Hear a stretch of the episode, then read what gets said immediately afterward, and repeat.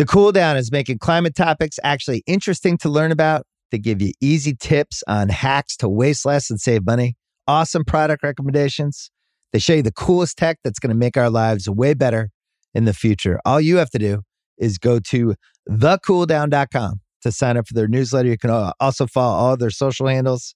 It's a topic that's going to dominate the next decade plus. Be ready for it. It's a good time to get smart on it. This episode of the Bill Simmons podcast is presented by State Farm. If you've ever been in an accident and you're okay, but you know what happened, your first reaction is going to be, man, why did that happen? If you ever buy a new house or a new car or a new anything, there's this little rush you get when you're like, I did it. I made it happen.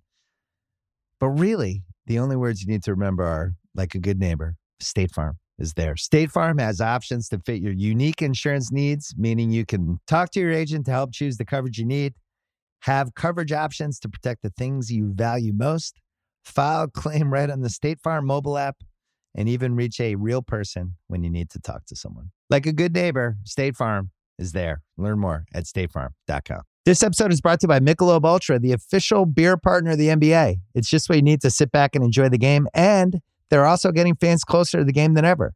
You can win exclusive NBA prizes like courtside seats, signed memorabilia, and more. I love Michelob because of how light it is. It's only 95 calories with 2.6 carbs. You know what the perfect time for Michelob Ultra is? A little double header, little NBA double header. Right, first half of the first game. I don't know, West Coast time. That's usually about five o'clock, five thirty. Perfect time for a beer. You can do it. Grab a pack to enjoy today. Learn more and enter for your chance to win at michelobultra.com slash courtside LDA 21 and up. We're also brought to you by the Ringer Podcast Network. Put up a new rewatchables on Monday. Cliffhanger, me and Kyle Brandt. It is one word movie month on the rewatchables. On Monday, we have one of the best dramas of the 21st century. That's your hint.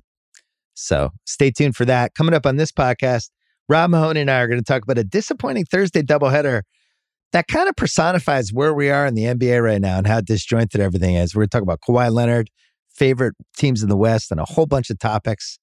And then Peter Schrager, as always, coming on Thursday to uh, talk about the NFL. And it's been quite a week to talk about the NFL, to say the least. That is all next. First, our friends from ProJam.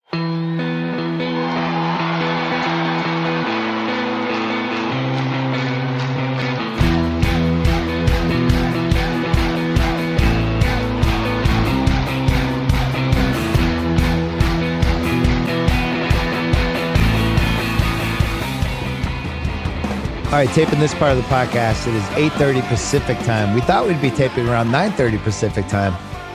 The Nuggets and Clippers foiled our plans. This was blowout Thursday. Rob Mahoney, I was very excited about these games tonight. Celtics, Mavs, Luka was on a hot streak. Nuggets, Clips. Hmm. Are the Clips where are they looking? I the Nuggets are my favorite West team.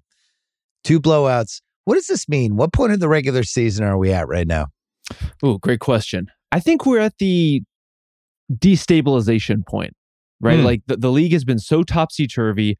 Obviously, there's been a lot of talk this week and over the last couple weeks about you know Donovan Mitchell scores 71 points. There's like a 40 point game every other day at this point.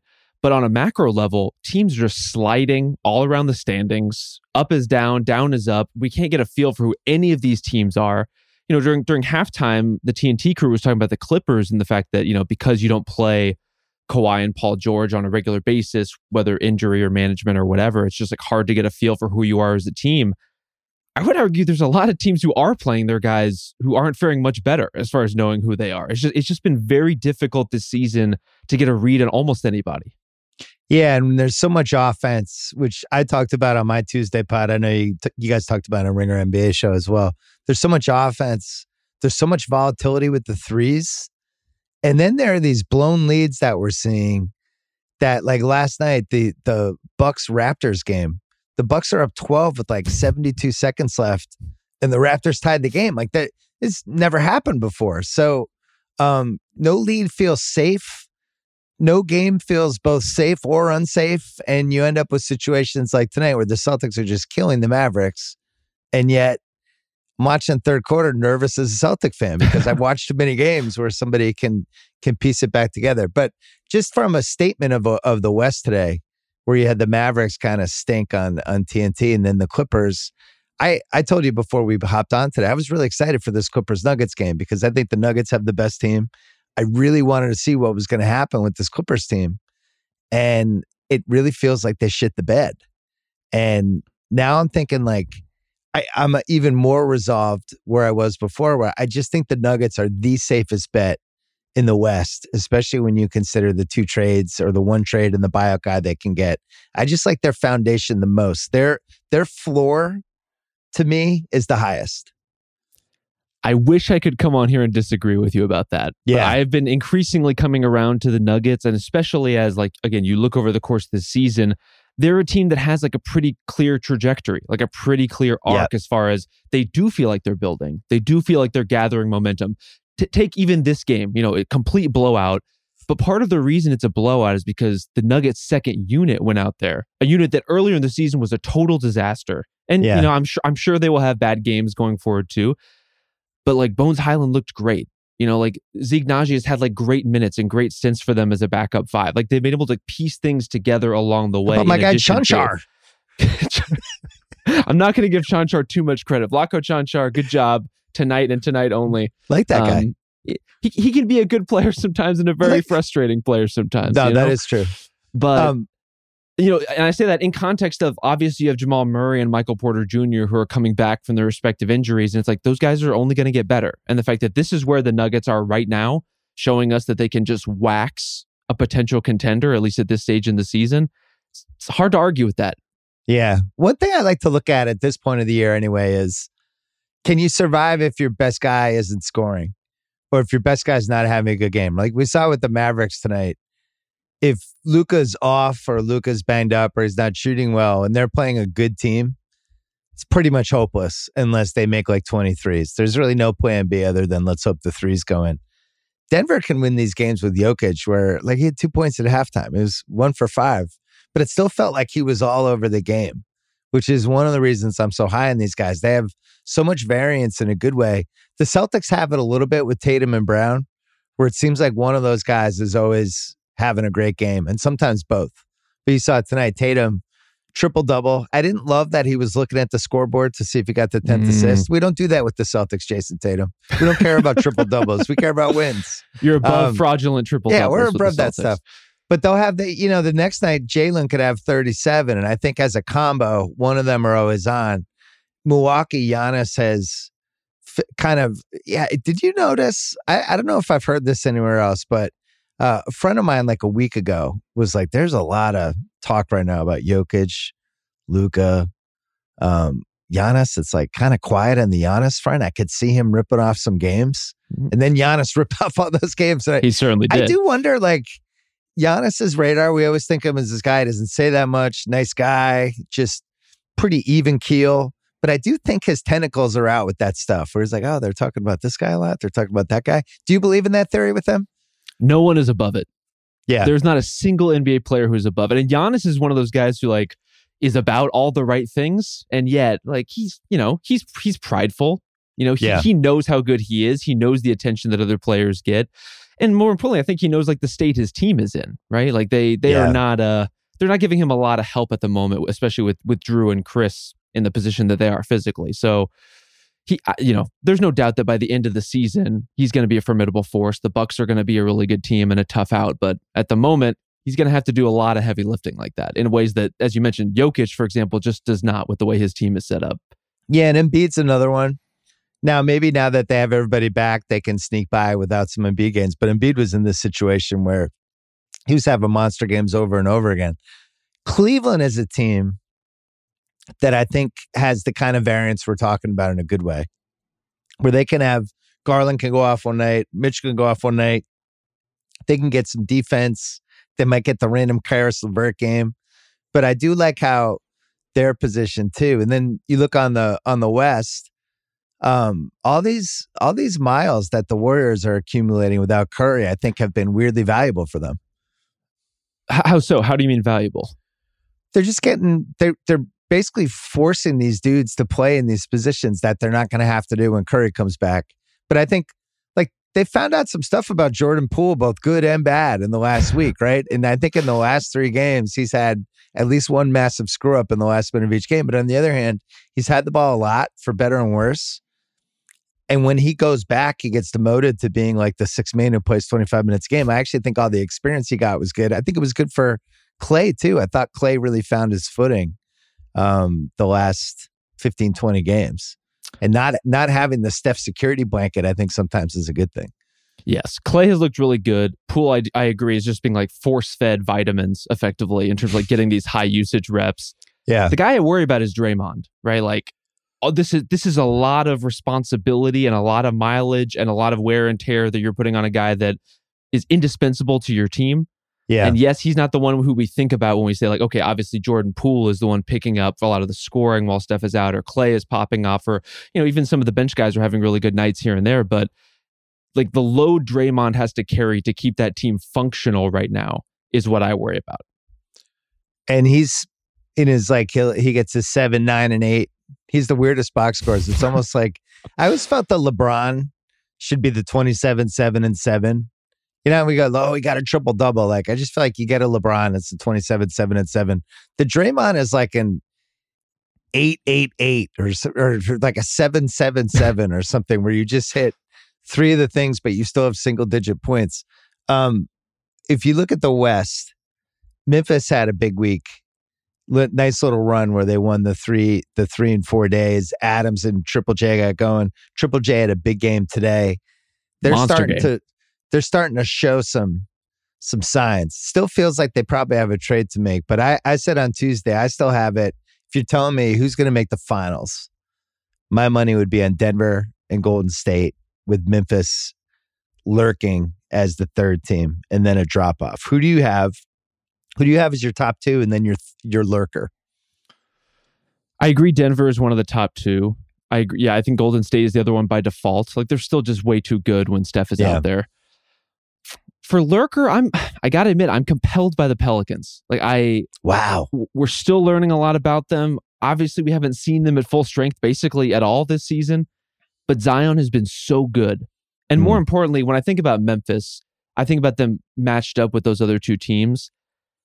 Like the way Jokic inverts the floor is very stressful for Memphis's defense and what he's been able to create for other guys. And like I just think about Aaron Gordon, for example, a guy who's been totally activated this season, just feasting based on his strength, even against a defender as good as Jaren Jackson Jr., just like by Hmm. powering his way inside. Like I can I have that vision in my mind of even a defense as great as Memphis, just having a really hard time with everything that Denver can throw at them.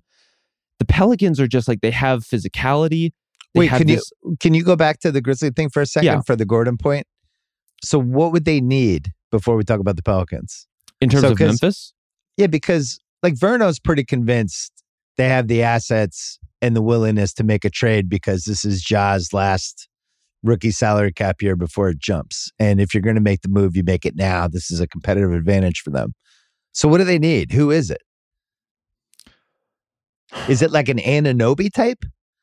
I mean, pretty much every team in the league could use an, Yeah, an yeah, but- Anunoby type, right? So like I think like a defensive swingman who's just a physical, can shoot some threes. Maybe he's not, he's your third scorer, but he, he brings Mikal Bridges, like those type of guys. Like, is that what they need? Yeah, I mean, I like, if anything, the Anunoby model even better than a Mikal Bridges type model, just in terms of someone who's more of a three, four, five defender than they Mm. are necessarily like a two, three, four defender, if that makes sense. Like just with a little more brawn, who can who can like hold their own in those kinds of matchups. It's a weird thing to consider about a league that is so perimeter oriented that you might want more brawn at this fa- like this stage of things. But when you think about who the breakout stars are right now, especially on the younger side of the bracket, it's guys like Ja, it's guys like Zion. It's very like straight line at the basket oriented. I want Yeah. like physical, as much physical resistance as possible, not just in terms of length and activity, but the guys who are not going to get bumped off their spots.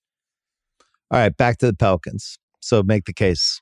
Other than that, Trey Murphy continues to be the wild card. Was not expecting the uh the Herb, my guy Herb Jones to basically get shut out by the amount of good swingmen that that team has. I think some of it is just the matter of we've seen them in all of these like mod like you know uh, improvisational forms with players out of the lineup, and in particular Brandon Ingram out of the lineup, and just making their way, just trying to fit, just like plugging guys into holes. And they've consistently found ways to to at least make it work on a somewhat regular basis. Right. And having all those tools, having all those options behind what still might be like one of the most unstoppable physical forces in the league in Zion is is pretty compelling to me at this stage. And I think that has as much to do with the Pelicans as it does looking at the rest of the West and saying, what else is there right here now? Like like what else what else am I supposed to be sold on and really confident in when the Clippers are getting blown out by 40 points on national TV and the Grizzlies while while great might still be a move away. They might just be a team that's kind of in that position and until we see it, you know, I'll, I'll believe that trade when it happens and we can we can talk then.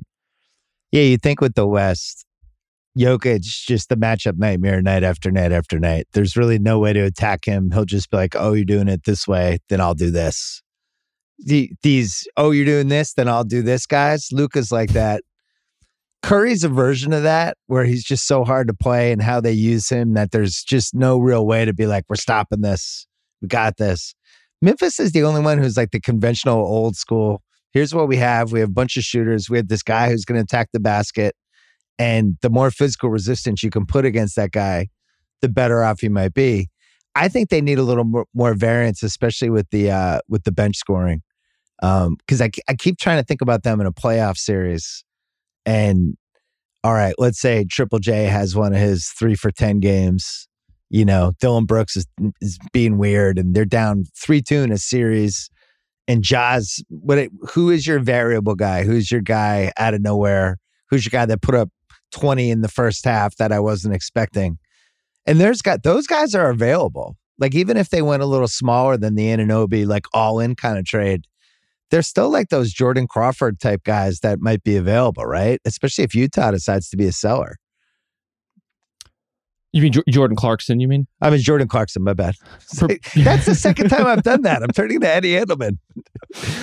Jordan Clarkson. Yes, those guys are available. I think where it gets tricky is like balancing all all of the uh, the constituencies you need to accommodate in Memphis. Like Memphis is getting a little crowded. Obviously, you want the ball with Ja as much as possible. If you're not trading Dillon Brooks, he's going to have the ball whenever he wants to. Effectively, might be a reason to trade him. I, you know, I think a, a pretty decent one. Uh, and we're seeing lots of reasons this season why Jaren Jackson is a guy who you want to facilitate his growth as an offensive player, and that mm. goes that goes far beyond him being the spot up guy while Ja drives. Like he has a lot of versatility and variety to his offensive game that's just just starting to bloom. And we've seen them kind of like, you know, since Desmond Bane has been back, he hasn't quite looked as good as he did earlier in the season. And you want to keep again, keep cultivating that. A guy who is a 20 point scorer at stages in this season. Like how do you how do you take that away? And yet it's like, how do you how do you have all of that and bring in another mouth to feed for an offense that as it stands is like pretty good, but not great. Yeah. We were talking during the Dallas game how many guys on Dallas would crack the Celtics rotation. A very bleak thought. I spun that at you and you you like just got bummed out. You became sad. Luka obviously would crack it. Finney Smith would probably get the Hauser minutes. Yeah. Dinwiddie, I just don't think bumps White, Smart, Brogdon, um, and uh, who am I missing? White, Smart, Brogdon. Yeah, I don't. I don't think he bumps any of those guys. Christian Wood, I don't think plays. Now you could argue maybe he gets the uh, some Horford minutes. I don't know. I just don't. I don't think the Celtics would want him or use him. They don't Bullock really need what he does at all. You know, like Bullock. Yeah. Bullock, no, no. Um, Tim Hardaway would be the other option if you if I'm giving away the 15 Hauser minutes. Dwight Powell, no. Lincoln, no. And Bertans, no. That's pretty bleak if you're Dallas, because that's one of the best teams in the league, and you have one and a half guys that can play for them. Some of that is just straight up like talent for talent. The Celtics are one of the more stacked rosters in the league.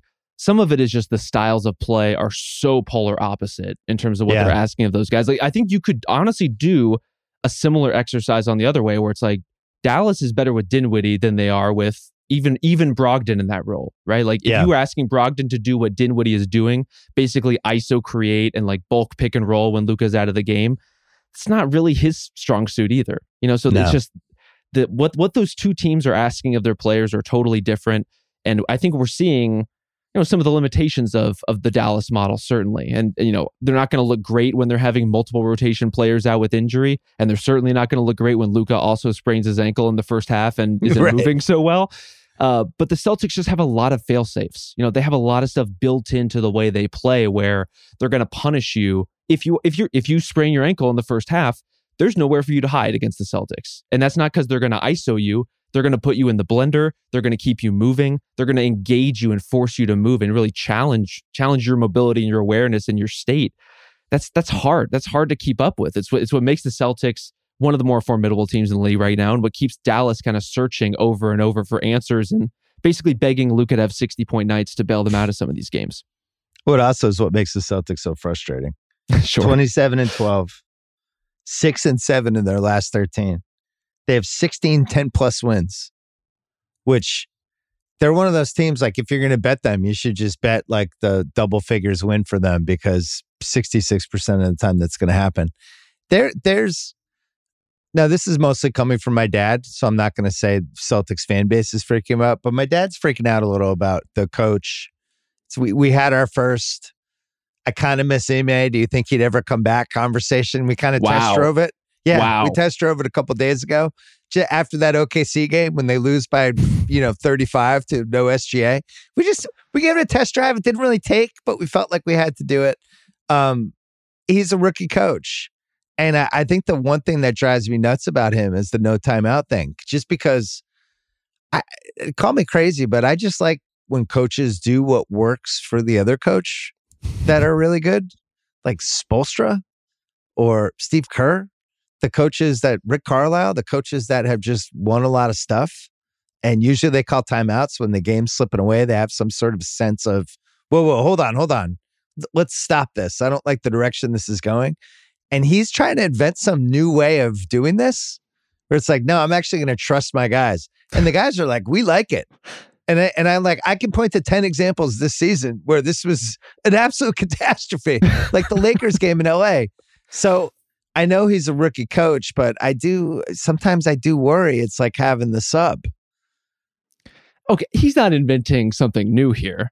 You know, like this Which is a, this is a very Phil Jackson thing to do. You know, in terms of like just letting Phil Jackson players... would still call timeouts. This, this guy will not call them. Just zero timeouts. Just not, refusing to bail anybody out. Like, I will say, for most teams, I agree. If you just went to the NBA Finals, you should probably be able to bail yourself out. I think that's a reasonable expectation. So you're pro no timeout. Okay. I'm not pro no timeout. I'm pro character building lessons. And so sometimes yeah. you got to take it on the chin a little bit. Well, I hope when we get to the playoffs, he's going to have some sort of feel. I still feel like the coaches that know how to use those timeouts as a weapon when they have a lead, it always works. I, will never forget the Pacers Celtics series in 05 when the Celtics had most of the best guys and Carlisle would just like he would get this lead and then he would just protect it. It was almost like watching a soccer team that was up a goal, just figuring out how to like protect the ball. So I still feel like timeouts matter. Um, I'm not going to panic yet about Joe, but I did have the first conversation about it. To, to it's on, it's on record. Yeah. Wait, let's take a break and then uh, I got some more stuff to throw you. If you're looking to get more out of this NFL season, it's perfect time to download FanDuel, America's number one sports book. New customers get a no sweat first bet up to $1,000. That's free bets back if your first bet doesn't win. Download the FanDuel Sportsbook app. It's safe, secure, and super easy to use. Then you can bet on everything from the money line to touchdown scores to over under yards, whatever you want to do.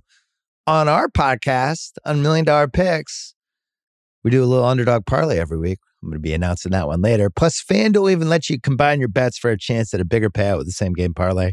FanDuel, now live in Ohio. So make sure you get on the action also with great offers just for you now and throughout January.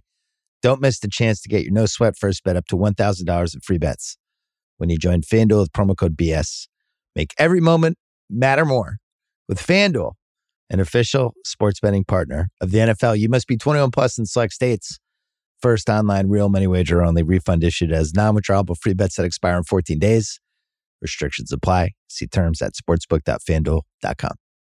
This episode is brought to you by BetterHelp. I understand that some things you just want to keep private. Maybe it's something you don't want anyone to know, or maybe you think it's something minor, so why bother? But if you keep everything bottled up, if you let those emotions sit there and fester, it could be really, really bad from you. Sometimes it depends on what kind of family you're from. Like my dad's family is one of those. They bottle everything up, bottle everything up, and then they all just get mad at each other. Listen, talking things through is more helpful than you think. If you want a safe space for that conversation, I recommend some therapy. Think about the things you can get out of therapy. First of all, a sounding board. You can learn better coping skills. You can learn how to set some boundaries, maybe how to empower yourself a little better day to day. And if you want to give therapy a try, well, I have an answer BetterHelp, a convenient and flexible way since entirely online right now. It's easy to get started too.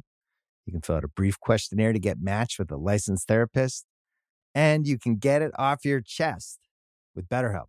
Visit betterhelp.com slash Bill Simmons today to get 10% off your first month. That is betterhelp, H-E-L-P dot com slash Bill Simmons. Western teams. The Suns are still the favorite on FanDuel, but I think that's just because there's been money bet on that. Denver has moved up. It was seven to one. It was six to one. Now they're plus 440 and they should be the favorites. Gold State's plus 460, Clippers plus 470, Memphis plus 550, and then the Pelicans have moved up to 9 to 1. And that's really it. Those are the the only teams that I think are in the mix. I guess coming circling back to the Clippers for a second. Should that team be in the mix? And not just because of the continuity stuff of not being able to get these guys playing all the time, but just like, is this working? You know, like I think they have too many guys. My too many guys theory, which Daryl Morey scolded me on one year in Houston. I was just like, you have too many guys. He's like, that's ridiculous. It's the dumbest thing I've ever heard. How can you have too many guys? It's like, well, there's 240 minutes in an NBA game, and you can only play five people at a time. And if you have 11 guys who love to play, not awesome. Yeah. And I, I, do feel that with the Clippers, that they, they don't seem like a happy team watching them lately. And then on top of it, with you don't know where Kawhi or Paul are coming from. Um, I also don't love their guards. And I think guards are the most important they've ever been with the way the style of the game and the way the leagues have gone. And I would say they're below average on the guard standpoint. What what else do you like or what else do you not like about this Clipper team? I mean, they're confounding. And some of it is what you're talking about. Like on paper, they do have too many guys. And you could see that from the you know, preseason perspective, you know, I wrote about this for the Ringer. Yeah. About like having the ability to feel through the season and figure out which guys fit and which ones don't. You can make trades, you can consolidate. There should be lots of options available to you. And yet, I don't feel like we've really had like a, a, a very like clear answer of like who their preferred players are. You know, there's yeah, been, who's there's your been, five? There's been stints when like you know Robert Covington, who could be an important part of this team, is just like totally out of the rotation entirely. Obviously, they've had to do like all kinds of things just to accommodate not having Kawhi or not having Paul George at any given point in time, or not having John Wall at any given point in time. He's been managed a lot this season too in terms of his his health situation. So it's really hard to get a feel for that. I think what makes me pause about the too many guys thing being a problem necessarily is that by and large their defense has been good.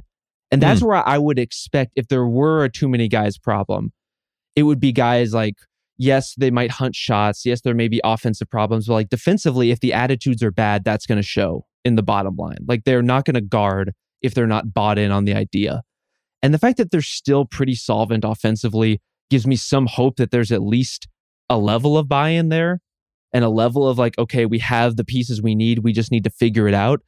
That said, there's a lot to figure out. There's just so much more that the Clippers have to sort out between now and the start of the playoffs than any other team in the league and they're not giving us much reason beyond just like the talent on paper to, to be confident in that theory at all. So, who is your favorite five? Would Zubac be in it? I think Zubac is in it. So you and have the, two and Kawhi and the Paul, two stars. Obviously. I think Batum is in it. I think he's a pretty important connector for them. Like you need that ball movement. Beyond that, it really is, I think, a night by night thing because like Norm Powell is so up and down in terms of his shooting. I could see you wanting you know, the defense yeah. of a Terance Mann or just like that chaotic energy on a certain night. And honestly, if I had to say like which Clipper have I been most impressed with this season, Luke Kennard has been surprisingly was, pretty good. Like I was gonna say he's my fifth guy for that for that fivesome. We agreed on the first four. I didn't I think, think I would get and here, Luke Kennard, but, and ugh. yeah, I'm with you. I think he's played really well, and the stats back it up too. You look at um, they only have two lineups that have played more than 100 minutes so far, and the Paul George, Morris, Jackson, Zubac, Kennard, they're plus 10.8 per hundred. Yeah. And then uh, the other one, the other one has Kawhi in it with Morris. The Morris part, that's another one where it's like, do you really need Morris too uh, with all the stuff you have? I just don't. I don't think they built the right team for 2023. I think if this was 2017, interesting. The, we, you know, where it was a little less guard oriented. I just think the guards are so important now, and I don't think the John Wall thing has really worked for them because, yeah, I want shooting around those guys, and teams just play five feet off him. You know, yes. What, so what what do you see as being the like differentiating points between 2017 NBA and today's NBA that that you need to accommodate? Um, the pace and how important guards are, and I yeah. think there's just more good guards now. We have every year we've just added Garland, Halliburton, um, Trae Young, all these dudes like Brunson's emerged as a guy. You go on down the line, and even the guys who are young and aren't really anything yet, like like Jaden Ivey, he's still 20 years old and fast and can have the ball and can go by people. Indiana has Nembhard. Like we, we just didn't have guys like that six years ago. These dudes that can just go by people. And I, I do feel like a lot of these times I'm watching these games and it's coming down to the guards. There's the rare exceptions, obviously, but um, you see these games sometimes where it's like De'Aaron Fox versus Ja. And it's just like it almost feels like tennis. So um wait, I had one more thing before we go. Did you see this Kawhi? They ran this Kawhi stat today that uh he has a 743 winning percentage overall in the regular season. And then the Makes playoffs, sense. it's like 80 what but I was I had uh I I locked this away a while ago because I was always fascinated by the winning percentage stat and I never understood why it wasn't a bigger deal. Regular season and playoffs combined, there's only four guys ever and I don't know if Kawhi qualifies for this because I haven't seen the combo stats. There's only four guys ever who are 700 and higher Magic Johnson, Bill Russell, Tim Duncan, and Larry Bird. Wow. And Magic was the highest at 728. That's regular season and playoffs combined. so I think Kawhi is close, but it did make me think like, I, I think it's the strangest career of all the great players, right? He was the best guy in 2019 for a title team. He was also a finals MVP in a series that had LeBron on the other team. Every year his teams have been good, but yet he's missed like crazy amounts of time too. It's almost like the it's like the parallel would be Bill Walton if Bill Walton played more 45 years ago, but there's really nobody like him. I think he's going to retire and we're going to have a lot of trouble putting the career in their perspective. It's like, was he he kind of was as good as like he was on that LeBron level for a couple years. Yeah. But he couldn't sustain really any of it. But yet I still feel like maybe he's on that level. I don't know. I he's the most confounding guy in the league to me right now. He's going to be the ultimate like do you value peak or longevity guy. Right? Like if if you purely value who was this guy at his absolute best, he could probably go toe to toe with a lot of the greatest players in NBA right. history. Ceiling wise, yeah. Yeah, ceiling wise. It's just, and we may, we may need a third categorization for him because it's not even like peak and longevity. There's just like an availability question where you almost can't compare his win percentage stats to those guys just by the sheer number of the games played, the sheer consistency of those games played, and more importantly, what those games mean. You know, if, if you are a, an every night superstar presence and your team is winning 70 plus percent of its games, that is a franchise altering development. And Kawhi Leonard can still be a franchise altering player. And he wasn't that for the first four years in San Antonio. That it didn't really happen until 2016. No. And I mean that's that's a whole a whole nother way in which Kawhi is a phenomenally weird player to consider is all, you still hear a lot of noise about his exit out of San Antonio and what happened. And he's one of the only players, at least in that superstar position, to be a finals MVP and then just walk away from a championship winning team in the fashion he did in, in Toronto just an incredibly strange case in almost every historical respect. And then you have some pretty crazy what ifs with him too. Right? It's like, what if he doesn't get hurt in 2017? Could they have yeah. really gotten toe to toe with them? What if um, San Antonio doesn't trade him to Toronto and he goes another direction? What if the what if the Celtics said, "Fuck it, we'll trade Jaylen Brown for a year of Kawhi. We'll see what happens." What if he was a Brown career Indi- What if he was a career Indiana Pacer and never made it to San Antonio in the first right, place? Right, the George Hill trade that was a good one. Then the then the Lakers one is the other one where it looked like it was going to be him and LeBron together. And maybe they go get Davis in a year. And instead, um, that's not how it plays out. Wait, what? What was the chron- What was the chronology of that? Yeah, Kawhi didn't work out, so then they traded for Davis. That sounds right. Yeah, but maybe they could have traded for Davis anyway. So you have that, and then with this Clippers thing, you have that one year where it really seemed like they were probably going to win the finals. So they seemed like the safest bet in 21. That was when he goes down. And we end up with Bucks Suns. And then we end up with that fork in the road. I forgot to ask you about the Suns before we go. Oh, man. Barkley was saying blow it up today on TNT. That was the first time, even KOC, who I think is the blow it up GM of the of the entire world. I, I feel like when KOC says blow it up, I'm ready. Hashtag blow it up. I need KOC's approval. Barkley just threw it out there, and I was like, "Whoa, what would that even look like?" And who are you blowing up? Because Booker to me can never be traded. But no, so for the Suns to blow it up, is that Ayton? I don't think Ayton has the kind of trade value to even make that worth it.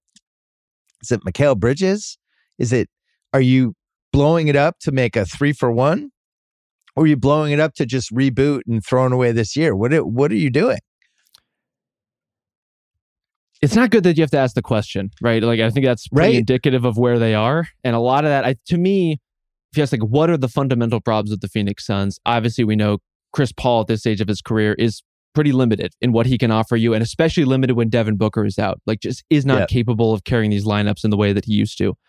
For me, a lot of it falls on Bridges and Ayton. Like those are two guys who, at this point in their careers, you want to be able to step up into bigger roles when the situation calls for it.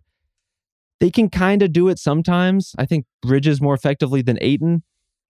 I've, this is this has been a really dispiriting season of watching DeAndre Ayton play basketball. To be totally honest with you, and that's mm. the the problem with that is exactly what you outlined. Like everyone in the league knows it. These teams are playing against him. They're seeing him kind of float through some games, like not really assert himself, like have opportunities where he could be dominant but just doesn't.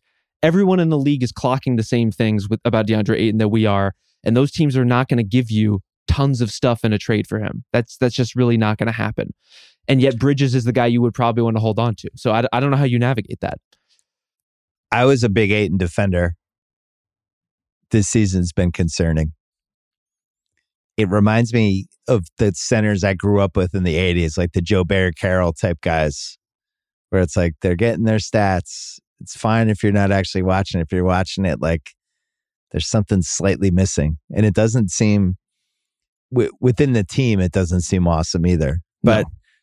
on the other hand, you know, would he make sense for a team like uh like one of one of the lower level teams? I guess Detroit couldn't do it because they're trying to tank, but um I don't know what they do because they're 20 and 18 and the West is wide open. And I think if, and you have a new owner, by the way, who's, why does he want to blow it up? He wants to go for it. He's probably like, you know, he's in that mode like what Cuban was like in the early 2000s. Let's go. Let's trade for Juwan Howard.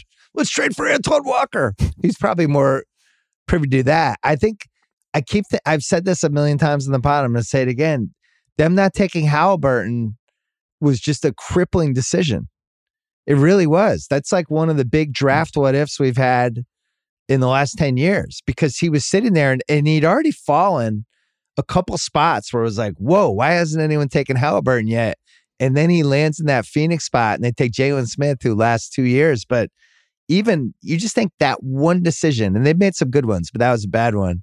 That one decision, it's a completely different scenario right now. They did Booker he, and Halliburton. He would change the complexion of their entire team. And Shout out to Tyrese. Halliburton. I mean, but Tyrese Halliburton has become that guy who, like, there yeah. are GMs, assistant GMs, scouts who are going to be up at night for the next five years, thinking like, why, like, why couldn't I convince the right people in the room? Even if you were a believer, like, why couldn't you sell the right people that he was your guy? Because he's proving to be exactly that kind of player, a guy who who could be a perfect pivot piece for them, right? And going from You've been to the NBA finals. You've been a really good team. You've tried to make this work with, you know, a slightly more veteran core in Phoenix. Yeah. But now it's time for the Devin Booker, Tyrese Halliburton era. You know, like now we, we are transitioning to that version of our team. And that would have been a hell of a thing to watch. It's a shame we won't get to see it. Who do you have right now? First team All NBA. I did this on Tuesday. Uh, Jokic, Tatum, Durant, Luka, and Mitchell And then I had second team Embiid, Jaylen, Giannis, SGA, and Ja. And I'm already regretting not having Giannis on first team. And I think I have to rethink that. But I like, does Tatum get bounced then? Does Durant get bounced? You have two forwards mm. on first team All NBA right now. And this is a fair conversation to have. We're almost at the midway mark. You have two forward spots. Who gets it? It's the ultimate three guys for two spots thing. It's really hard to bump Durant with that with how incredible he's been as a two way guy. I don't feel good about it. I would almost say bump Tatum, and I can't believe I'm saying that because I thought Tatum was the MVP. But what Giannis did the last three games, like I don't know how he's not first team All NBA. I mean, is there any kind of positional negotiation we could do getting Tatum in at a guard spot? Like, is there any eligibility there given the murkiness of, of Boston's rotation? Yeah, I, I guess you have more flexibility with the with the Jaylen piece than the Tatum piece. You know, because the only certainties are Jokic and Luka, and you have those three forward spots, and then that other guard spot that could be Mitchell, that could be Jaylen Brown, that could be SGA, that could be Ja. Like who knows? Um, and even Halliburton's kind of lingering. I think this is going to be. You can feel it coming three months from now. It's like one of those Oscar seasons where there's so many good best actor people, and it's like, oh man, we're going to be really legitimately fighting about this. It feels like all NBA is headed that way. Just too many guys are having great seasons. It's going to be everybody's going to be rolling the, and I can hear the Embiid stuff already. I know I'm going to start getting the texts. You realize Embiid's averaging almost 34 a game, right? It's How is he point. not first team NBA? It's like, all right, sorry, dude. He's playing against Jokic. He's generational talent. Um, I just think this is going to be super ugly. So right now, you have to pick Tatum, Durant, Giannis, two spots. Who would you pick? We're like at the 37 game mark now. I would pick Durant, and Giannis. I think I would too. God, yeah. Tatum, Tatum, I, I, Tatum, this isn't on you. It's not your fault. you did nothing wrong. Giannis and Durant are two of the best 20 players of all time having great seasons. What can you do? All right. Yeah. Rob Mahoney, good to see you. We can hear you on the Ringer NBA show. We can read you on the ringer.com. And, uh, and I'll talk to you soon. Thanks, Bill. This episode of the Bill Simmons podcast is presented by State Farm. If you've ever been in an accident and you're okay, but you know what happened, your first reaction is going to be, man, why did that happen? If you ever buy a new house or a new car or a new anything, there's this little rush you get when you're like, I did it. I made it happen. But really, the only words you need to remember are like a good neighbor, State Farm is there. State Farm has options to fit your unique insurance needs, meaning you can talk to your agent to help choose the coverage you need, have coverage options to protect the things you value most, file claim right on the State Farm mobile app, and even reach a real person when you need to talk to someone. Like a good neighbor, State Farm is there. Learn more at statefarm.com. This episode is brought to you by Michelob Ultra, the official beer partner of the NBA. It's just what you need to sit back and enjoy the game. And they're also getting fans closer to the game than ever. You can win exclusive NBA prizes like courtside seats, signed memorabilia, and more. I love Michelob because of how light it is. It's only 95 calories with 2.6 carbs. You know what the perfect time for Michelob Ultra is? A little double header, little NBA double header. Right, first half of the first game.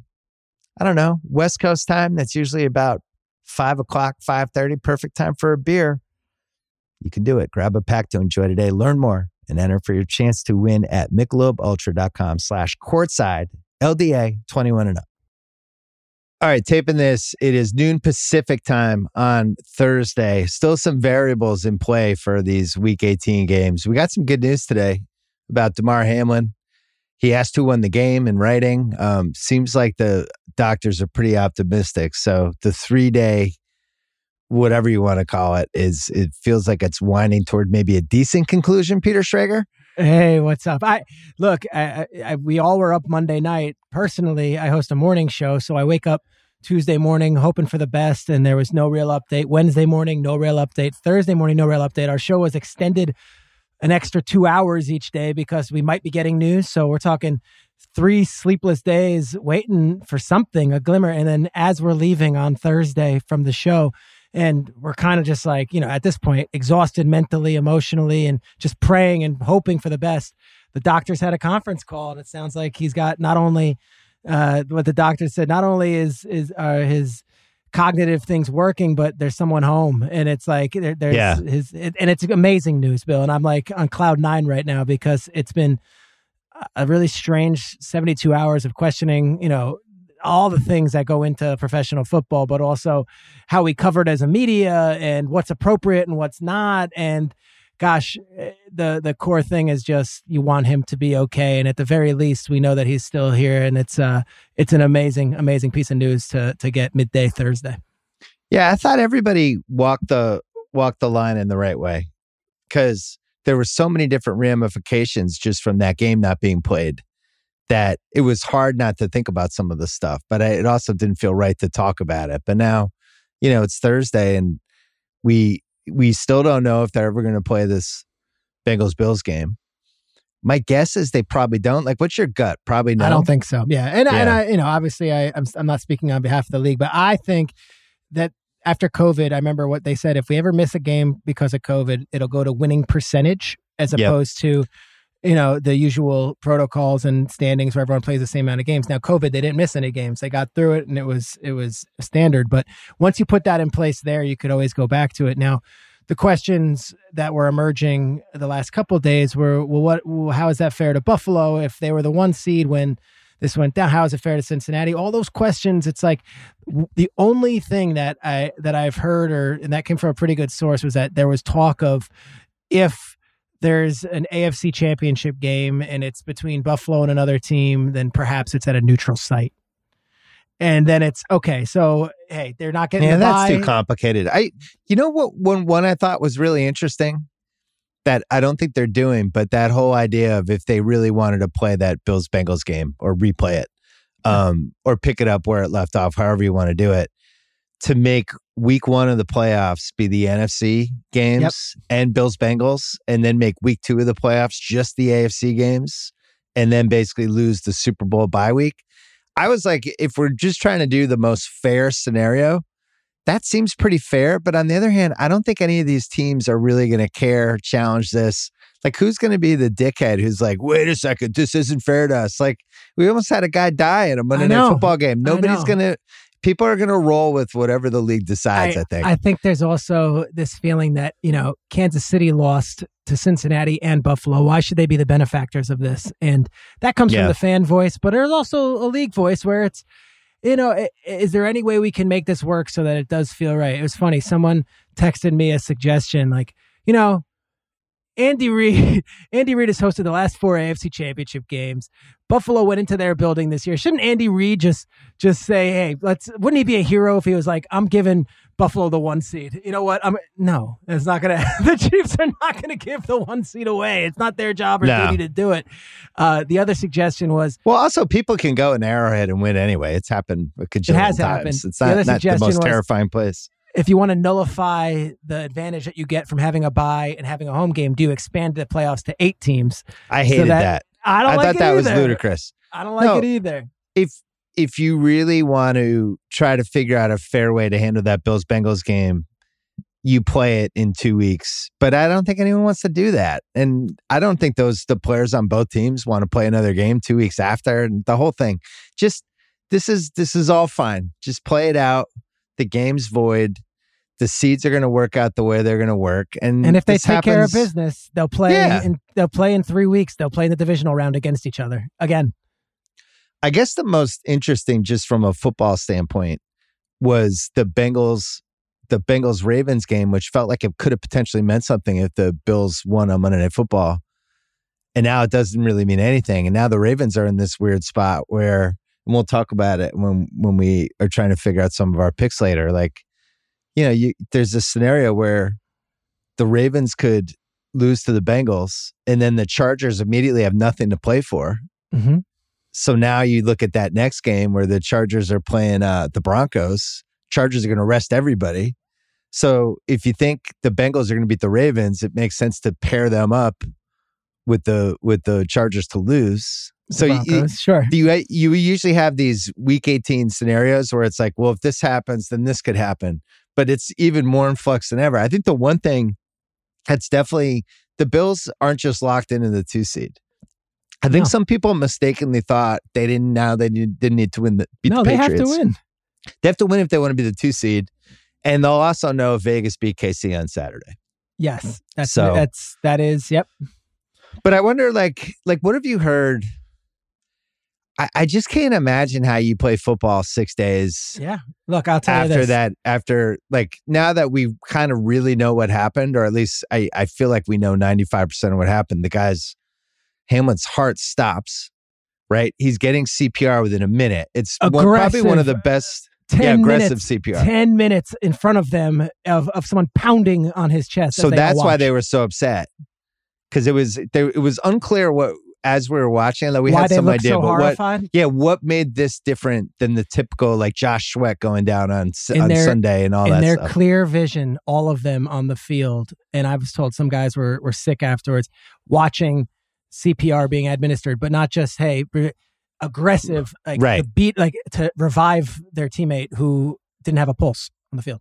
Which like you would only even know what that looks like from like TV and movie shows. No. And I've Right. spoke, I've spoken to um to to clinical physician. uh, That is defined as trauma. That is a real life trauma. You watch that and you're it's it's like you're witnessing something as horrific as you can imagine, and you witnessed it and you witnessed it with others, and that is a traumatic event that they all went through and have to have flashbacks to and have to see, and that's real scarring stuff for them. And you're asking, how do you turn the page? And I was talking to, um, I've spoken to all the Bills, several of the Bills coaches, but I was talking to one of them on the offensive side of ball, and he says, it's this crazy dynamic of I'm game planning for a Patriots team that is that is coming no matter what with their defense. Judon's coming. Like they're, they're Yeah. Judon doesn't feel bad for us right now, and he might in a, a human element. But when the playoffs are on the line for the Patriots, I've still got a game plan for that. While um, on the other breath, I'm totally messed up by what's going on with Hamlin. And um, well, I'm sure, and they- I'm sure the Bengals are. Uh, They can't be feeling awesome either. Like they were on the field, they saw it, and you know that that's why part of me wonders if, like on Friday, the Bills and the Bengals like we're not playing this week. We need another week. happen. What do they do? They uh they had a walkthrough on Wednesday. The Bills they had a walkthrough on Wednesday, and I was told a lot of it was conversations, and they're supposed to have a full practice Thursday, Friday. But I'm with you. Like one of the cool things that came of this, and you know, you're a you're a parent of a youth athlete, two of them, and Yeah. you just hope you just hope that the coaches not only are great leaders, but that they're your kids are in great hands and that they care as much about your kids as you do out there. And one of the things that I Especially in the moment when you have to make quick snap decisions. is that you know McDermott told Taylor, and I don't know what's out there, what's not. I've spoken to both those guys. That McDermott told Taylor, "I've got to go to the hospital and be with this guy," and Taylor, without Yeah. even a question, said, "No, go do that." And then Taylor's captains, including Joe Burrow, came to him and said, "Hey, can, they were different locker rooms. Can we speak with the Bills captain?" So Taylor comes out of the locker room, goes to the Bills locker room, asks for McDermott, who he's dealing with hell. McDermott comes out and he's like, "Is it cool if our guys come and chat with your guys?" And then out comes Josh Allen and Burrow and Allen and the captains are basically like, "We're not playing this, are they?" And they're like, "No, we're not playing this." And the coaches were all like, "Yeah, no, we're not playing this." So whether the league wanted them to play, I don't, I don't think anyone in the league was like, "Go out there and play." That's not the story. But the fact of the matter is, these coaches, I don't know, twenty years ago if they weren't like, "Everybody stay fresh," like. Say what you want, McDermott oh wait a and second. Taylor. I, I would say ten years ago they're they're 10 years ago, continuing right? to Like, play. stay fresh. I think social- focused. I said this on Tuesday in the in the pod. I think social media has completely changed the equation with this stuff because they at least have the ability to go on Twitter and to sample size reactions. And now we know Twitter is a horrible place a lot of the time, and it can really send you down the wrong holes, especially if you're only following people who you know agree with Yeah. everything you think and all that stuff. But in this case, you have a lot of lot of football media people um, who are are pretty impartial A lot of And current of were- players who are watching and current players Football. and former players, and everyone was saying the same thing: do not keep playing. And there's no way they didn't have somebody. I don't think Goodell was looking at it, but there's no way somebody that didn't report directly to him wasn't like, "I'm going to look at Twitter to see what people think." And when it's hundred percent, people are like, "Stop this! No more! Don't play tonight." That had to affect what they thought. But I think you're right. I think in 2009 they keep playing. Totally.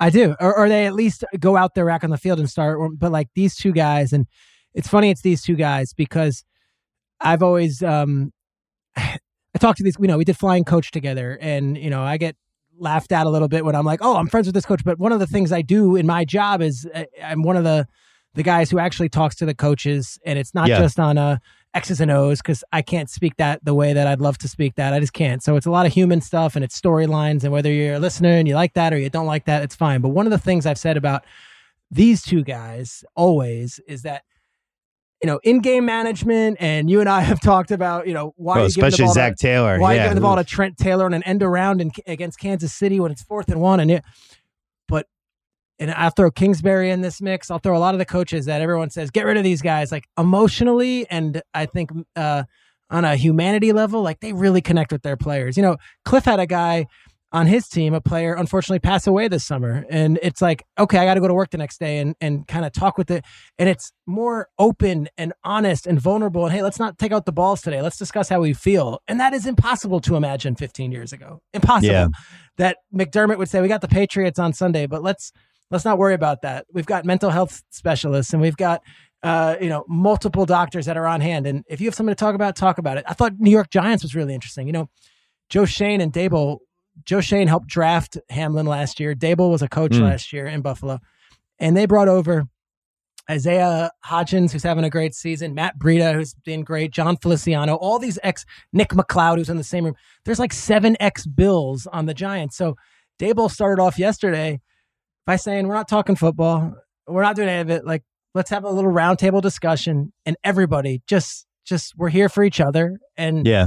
I love that. I think that is what should be going on. And and whether it's in your workplace or whether it's in professional work, like it's taken a long time. And maybe it's maybe it's post pandemic, maybe it's social media, maybe it's whatever. But I, I think football really did take a back seat to the mental health of this whole thing. And now they're told, all right, it's got to click in. And I'm curious to see the output on the field on Sunday. totally different situation. But I remember after 9 11, like even three days after, it was like, are we ever going to have, we, we ever going to have sports again? Like, I just, it just seemed like everything was over. We, we're going to be going to games and paying tickets and drinking beers in the stands. Like, that, that world's done. What this new world Yeah. we're going to, and then, you know, after a few days, I think you take a step back, people calm down, and they're like, we need life to be a little bit normal again. And it feels like that will happen this weekend Okay. where football is such a big part of, every- of everybody's life. On Tuesday, Wednesday, it seemed inconceivable we would watch football. Yeah. Or And be able to talk football. It wasn't Yeah. it wasn't a good t- can I can I make a parallel to your other world in the pop culture world? Like I was thinking today on Good Morning Football, we started talking about you know the implications of Lions Packers, and it felt a little bit like when Gilbert did the aristocrats joke, or when you Right. had Rudy Giuliani come on SNL and say like it's okay to laugh again. Like that's what Yeah. it felt like. Again, it's not 9-11. Just It's talking football. Yeah, yeah, yeah. Just But being it's okay. talking Like, is it normal okay to scenarios. go back to that? Yeah. Yeah. I, I think once you do it, and now that Hamlin, I, you know, knock on wood, it seems like is on the path back. Yeah, it's okay to talk football, and you and I can talk, you know, stupid. I didn't even look at the games for until this morning. Because it didn't feel um, right, or just because It didn't feel right, and also no idea it was going to happen, and it was just like I don't even really care. And then today, especially getting the news about Hamlin, like um, then you start thinking, all right, there's some there's some interesting things happening this weekend, right? There's not just like the different things. This could lead to this, and all the rock paper scissors stuff, but even stuff like could the Steelers make the playoffs? Could the could Aaron Rodgers pull this off? What Oh happens if the Lions make the playoffs? Like that would be one of the great Lions moments of the last 50 It- years, it just be beating the the- Packers.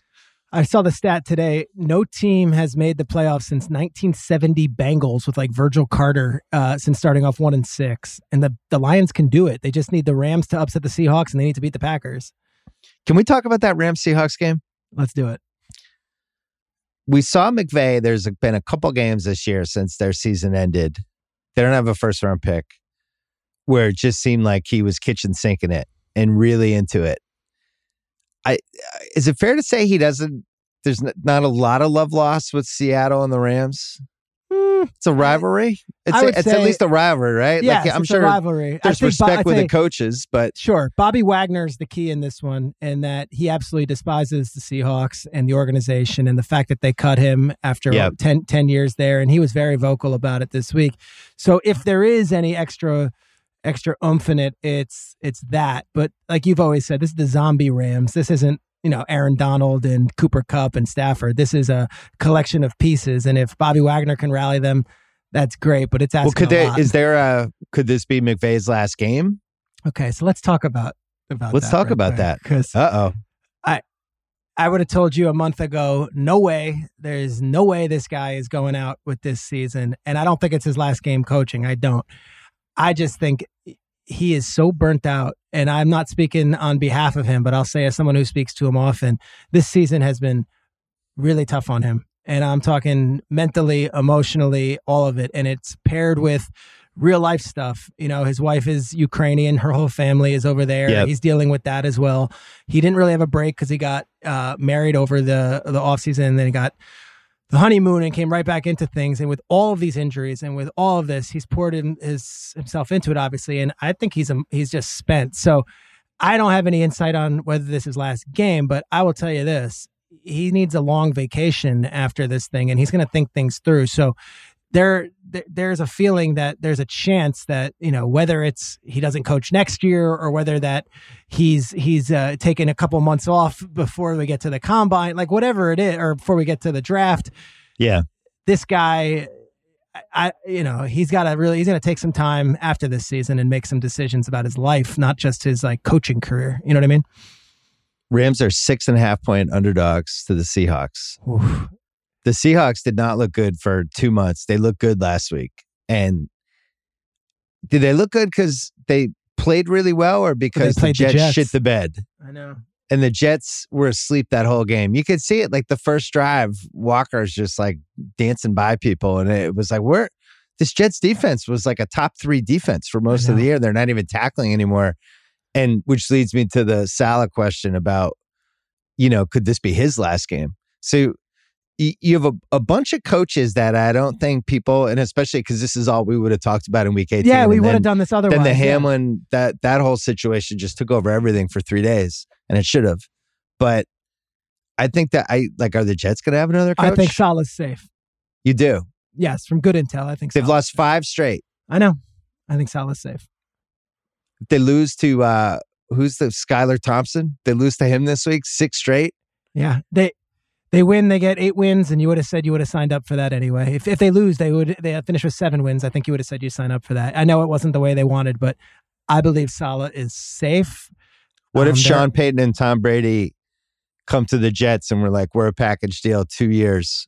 Yeah, I don't know what Woody Johnson would say about that. He would probably want to listen to it, but uh, I would. I also think that's probably unlikely. So What's your Sean Payton intel? Sean You Payton spent some time with Sean Payton. yeah, spoke to him for a while this week too uh, about it all. So here's here's the breakdown. So he's under contract the next two years with the Saints, and the way the league rules are written, if you're a player and you want to be you know traded, you usually get permission to go and have your agent go and field a trade for you. The coaches are different. Coaching, you have to first get permission from the Saints and kind of work out compensation before you can even meet with the guy. So it's kind of a hurdle. Oh, Now, interesting. You here- can't even talk to him? You're not supposed to. Now, here's the difference. Mickey Loomis is one of Sean Payton's best friends for 25 years, going back to working with each other. Mickey could go ahead and say, Hey, we're good with it. We're not going to be upset with this. You can talk with Sean Payton, but that would take the Saints to say, Go ahead and you're allowed to do it. Um, you also have to think of compensation. What's it going to take? I've heard at least a first round pick for Sean Payton, so that team has to be willing to do that. Hmm. Um, Peyton is has said he obviously this is how his analogy was. It was awesome, and he told me it uh, on the podcast that I did with him. And he says, you know, you've got this this stadium, a NASCAR race is going on, and you hear the the engines, but you're like you're like right outside the stadium and he goes that's how this season had felt for me. Like I, hmm. I i miss being in the car a little bit. Like i Oh. hear the i hear it going and i brought up john lynch who i used to work with on his crew at fox. I was his sideline reporter and i said when lynch took the job with the the niners he like you know texted i think me and kevin burkhardt and whoever else on the crew and was like hey guys i just missed the scoreboard. I love doing the tv but i missed the scoreboard of it all i think sean Yeah. payton misses the scoreboard. The question is is is he going to go somewhere for the sake of going somewhere or is it going to be the ideal place. And I was like, you know, quarterback matter, owner matter. Do you need to He's too smart GM? not to have the quarterback, right? There's no way he'd be dumb enough to go to a team that doesn't have a quarterback. I think he might have enough. It's, hubris is not a good word. It's like what you use for for the Greek. Self confidence. enough self confidence where, hey, I could go, and I'm just naming places, but I can go to Houston, I can go to Washington, I can go to the Jets, I can go wherever. The quarterback will come to me. I'll figure it out and we'll be fine. I don't need to worry about what I inherit. Now, you look at Houston, they got the first overall pick. Then it's like, are you uh, are you coming there to, to draft Bryce Young, or are you coming there and you're saying, all right, I'm bringing Garoppolo, or I'm bringing Brady with fun. me? Yeah, there's a lot of different places. Denver. How about Washington? Washington's intriguing, especially. What about Bezos, Sean Hey. Payton, and Tom Hey. Brady, the big, Hey. the new three musketeers? you said it, not me. And like, does that happen over the next few weeks? Probably not. So does Sean Payton then say, well, that's a possibility down the road, or none of these dream, none of these jobs are ideal for where I want to live. I can wait a year. Like, I think the same opportunities, amount of opportunities will be available next year that they are. this Except there's always there's always the one monkey wrench coach firing that we had no idea was going to happen. It happens every year. Yeah, last So year there was could Miami. be one other like it could be the Chargers who Yeah. all of a sudden they just get upset in round one in Jacksonville. and they're like, we didn't like the way the season they're like, went. well, yeah, we didn't like that. That was we're out. Sean Payton, come on in. Yeah, knows? and I so I, I think my my long and short, and it might sound very long, is he'll listen to everybody, and I Yeah. think he wants to get back. I don't think he's taking the first thing that's that's offered to him. So I think he's going to take his time, and if the team isn't willing to to let him take his time and let him do things his way, then I think there'll be an issue. But um, You You know, know, your think- NASCAR analogy reminded me of when nephew Kyle decided it was sober October okay, how and long he wasn't going to go out. And like on October 7th, I think he walked by the frolic room and smelled a Marlboro Light, and that was it. He, was back in. He got hired by the first team that looked at him. He heard the Van Morrison on the jukebox and just drifted in. Uh, Kyle said it was Kyle, 21 days until the it up. NASCAR race pulled him in. Turn on your camera. Get that TikTok camera on. Let's uh let's take a break and we'll talk about some of the games. This episode is brought to you by SimpliSafe. Summer is all about fun vacations, but I know that being away from home can be stressful. So many things can happen. That's why I like to recommend SimpliSafe, award-winning security that can help give you peace of mind when you're away. The only thing you should worry about while you're on vacation is having too much fun. In my home. It's great. Couldn't work better. I think SimpliSafe is the best because it comes with a variety of indoor and outdoor cameras, sensors to detect break ins, fires, floods, and more. It's backed by 24 7 professional monitoring for less than a dollar a day. It's given me, my family, many others real peace of mind. I'm waiting to have it too. Try it out. A 60 day money back guarantee, no contracts right now. Get 20% off any SimpliSafe system with Fast Protect monitoring at simplisafe.com slash BS. That is SimpliSafe with two S, simplisafe.com slash BS. There's no safe like SimpliSafe. This episode is supported by State Farm. If you've ever been in an accident and you're okay, but you know what happened, your first reaction is going to be, man, why did that happen? If you ever buy a new house or a new car or a new anything, there's this little rush you get when you're like, I did it. I made it happen. But really, the only words you need to remember are like a good neighbor, State Farm is there. State Farm has options to fit your unique insurance needs, meaning you can talk to your agent to help choose the coverage you need, have coverage options to protect the things you value most, file claim right on the State Farm mobile app, and even reach a real person when you need to talk to someone. Like a good neighbor, State Farm is there. Learn more at statefarm.com. All right, so we're going to talk about million dollar picks. Last week, we uh we went one and three on the big bets, and the big mistake was doing Dolphins money line plus one twenty six, Dolphins plus two and a half covered. We would have I got it. greedy. I still don't know how the Pats won. I still don't understand how the Pats are eight and eight. I guess you could look at the quarterbacks. The best quarterback that they beat out of those eight was Jared Goff. Yeah. They beat Zach Wilson twice. They beat Skylar Thompson. They beat Trubisky. Like you go on down the line, it's like they have not beaten a real quarterback. And you have this Bills game this week where um, Josh Allen, I, I think, officially owns them. They've had no answers for him. Um, the only time was a 40 mile an hour wind was the one time they had a semi answer for him. But Um, I do think as good as this defense has been, especially statistically, and I do think it's done no the offense has done them no favors. This is a different animal playing this Bills team. Is it? I don't Assuming that assuming well, just with a mobile quarterback who can throw I the ball. Any other week, I'd say, of course, like the Bills are they're fighting for everything, but I don't know what version of the Bills we Right. get. We don't know yeah, we don't know So do you even touch it, or do you say, I think you stay gonna- away. But yeah, I think the, you have to? but the the interesting piece of it is Bills need it. Pats, w- if the Pats win, they're in. Yeah. The Bills still need it for seeding. And then you have the Steelers that I just think are a better team than the Patriots who might not make it because it took them too long to get their season going. And, Yeah. you know, I guess if you're the Steelers, you can still say, look, this season was a win. We lost Yeah. Watt for two and a half months. You know, we, we had injuries all over the place. Um, by the end of this season, we were one of the 10 best teams in the Yeah. league.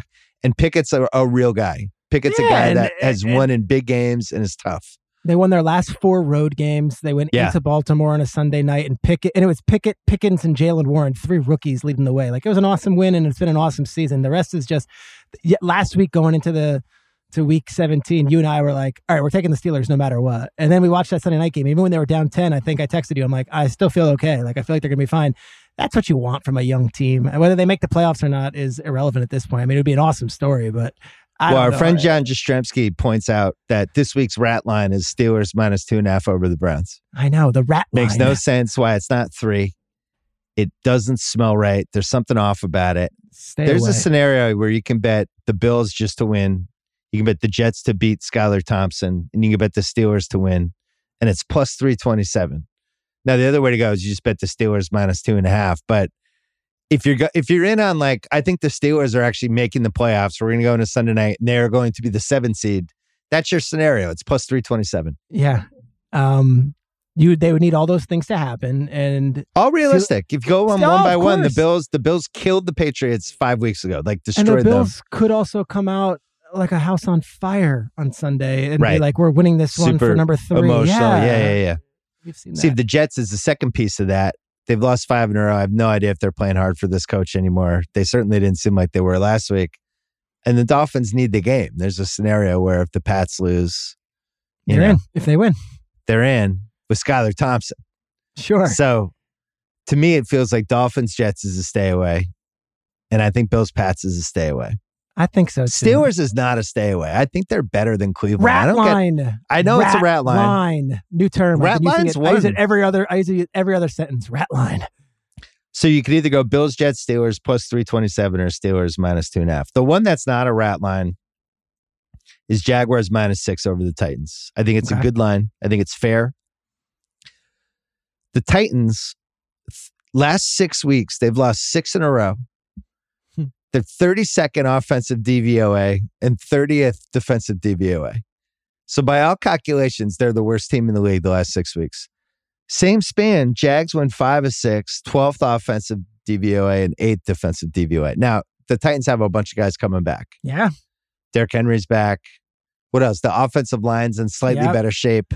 The defense has a couple big players coming back. And here's the other little wrinkle here. You know, Jacksonville's the 32nd market, so no one hears a peep they they complain about. But you know, Tennessee rests all their starters last Thursday. They say Yeah. we're gonna we're gonna give the NFL uh, you know a, a, An a- Amazon shit sandwich. an Yeah. Amazon shit sandwich, and we don't care because we're resting them. They rest them. The schedule comes out. The Jaguars played Sunday, played all their starters, gave the NFL Yeah. a product, and the the schedule comes out. and Says, okay, Jaguars on six days rest. You have to play Titans Five You get- days. you get yeah, you get five days rest. But Titans, you get ten days. We're gonna bet. We're gonna we're gonna play this game Saturday for a division. I mean, every advantage went to the Titans on that, and they got the rest, and they've got now. You think those ten days or whatever it is, and you add the extra uh, five days that they got because they didn't play anybody on Thursday. Seems like Tennessee gets a bit of an advantage on that. Except that their quarterback is Josh Dobbs. Yeah, I can't. we have Josh Dobbs and Skylar Thompson determining playoff matchups this weekend. We've had TJ Yates play against Connor Cook in a playoff game, I believe, in the past. Yeah, true. So we've been here. Jags could get a wild card if New England, Miami, and Pittsburgh all lose. I think the Titans are done. Okay, it's in Jacksonville. It's in Jacksonville. I think Jacksonville's been pretty good. Been I don't good. trust them completely. And there's a chance the Titans hang around and do variable stuff. But Josh Dobbs, he wasn't even on a team two weeks ago. So I want to put Jacksonville in a tease. Okay. And we either put them in a tease or a parlay.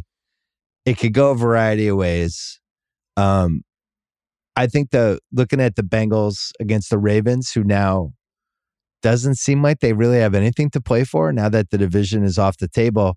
Can we talk about Lamar? Let's talk about Lamar. So the Lamar biggest is question like- mark that no one's allowed to ask about because everyone gets very sensitive when you question what's actually going on with Lamar. Let me ask you: Is it a question mark? I think you can kind of read between the lines and understand what's going on, right? It I don't think it makes. It I mean, seems like such a- Harbaugh's Harbaugh seems like he's checked out. He's like, I, don't given up know. trying to figure out this guy. They don't know. it's Now, like a Kawhi Leonard situation all of a sudden, and it, it- it has to tie to the fact that they didn't take care of him with the money. Look. They tried offering him a two hundred million dollar contract before the season, and he didn't want to go into it then. So, I, I look. I don't. This doesn't come from the Ravens guys. I know there's an overall not frustration, just kind of a feeling of well, Lamar is Lamar, and that's Lamar, and it's like they I don't have disagree. I think it's frustration. I don't I'm think curious to hear. I want to hear from the team though, because at some point the players look to you and say, "Okay, bro, I get it," but like, hey, we're all playing through pain right now because that injury at first, and you've spoken to different orthopedic, you know, experts. Everyone's pain tolerance is different, but that injury was supposed to be, you know, if it is what they said it was, it's two to three weeks, and then Yeah. maybe you rest and you come in the playoffs. But like, there's no guarantee Lamar's playing in the playoffs. There's no, No. guarantee. He hasn't given them that word, and you know he's working with the team doctors, so I'm sure they are hoping uh, that that things are tracking right. But like you could tell by Harbaugh and some of the other people who are speaking, they're just like it's almost like, hey, we don't know. Eh, when he says he's ready to Ooh, go, we'll go. Let's We'll say we were play anyway. Lamar's best friends in the world. Kyle, turn the TikTok camera. We're Lamar's best friends in the world, and his knee doesn't feel 100%.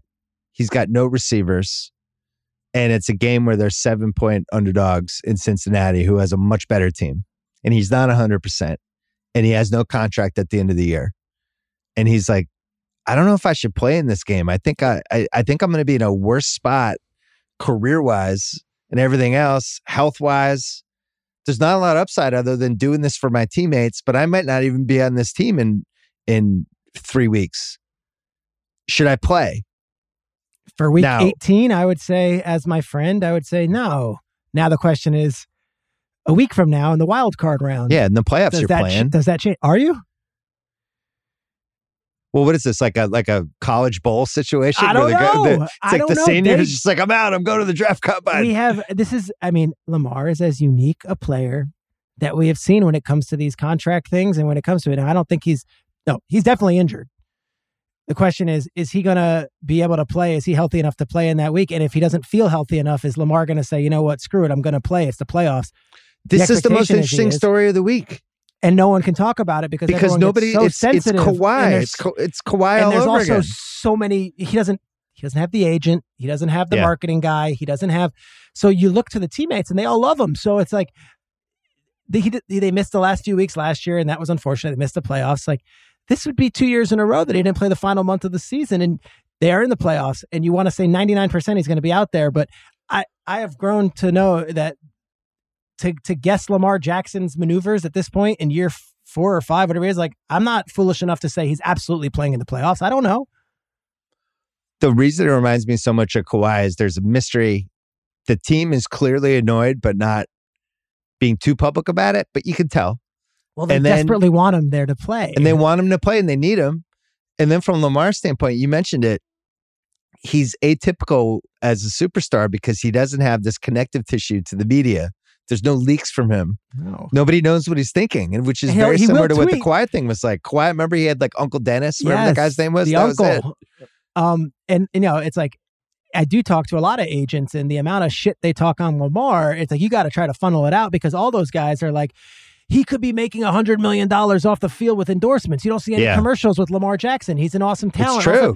and he just he doesn't. He doesn't do it. He doesn't do it. And he Yeah, doesn't have an agent. Why isn't he in commercials? He's got no commercials. Baker on the cover- Mayfield had three commercials. he was on the cover of Madden, and it was like that was it. You don't see Lamar doing anything. That's really weird. I think the whole vibe on the Ravens is really weird. Is Calais Campbell? It seems like he might play. That's why it's tough doing this on Thursday. I think he Yeah. makes that that that is like a three point difference if he's out there. That's at least one drive that keeps going because he's not playing. But I think it's so hard for them to move the ball. It is, and it's like if Dobbins and Edwards can get going, and Huntley can move. And Huntley moved a little bit. Uh, he was running the ball well too. It's like you can get to 16 points, but you can't be winning in a shootout again. You know, and that's not their style. But they're not going to win a game that's you know 30 to 20 or you know 24 21. They're going to care about the game, the Bengals, because who knows? Bills, Pats, same time. They're going to know the the Pats at least have his defense that can keep them in on it.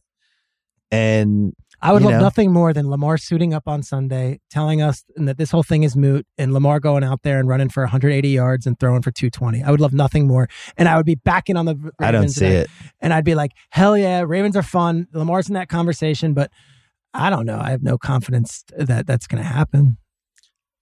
I really like the Bengals and the Jaguars in a tease.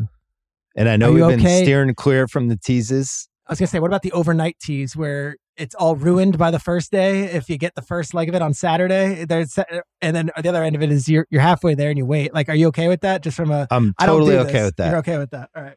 The Jaguars line seems a, a whiff too high just because of the variable factor, but I really do think they're going to win. And I just Okay. can't imagine Josh Dobbs winning a do or die loser goes home playoff game when he wasn't on a roster two weeks ago. I know he looked okay in that Dallas game, but that was like a low stakes Yeah.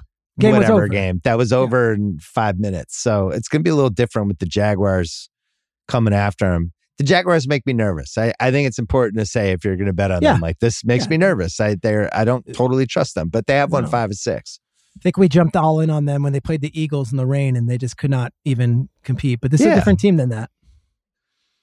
So then Packers Lions is the other really fun one. Do you want to even pick that game? To me, that's one of those like I just love both teams and their stories right now. Well, I think the line's too high. What is the line? So the line right now is four and a half. It's in the Vegas zone. It's in Green Bay. And I really genuinely believe the line should be Green Bay by three. And there's this extra half, one and a half points. JJ said this to us when he was texting us about it today. He's like, I just think Rodgers gets this one.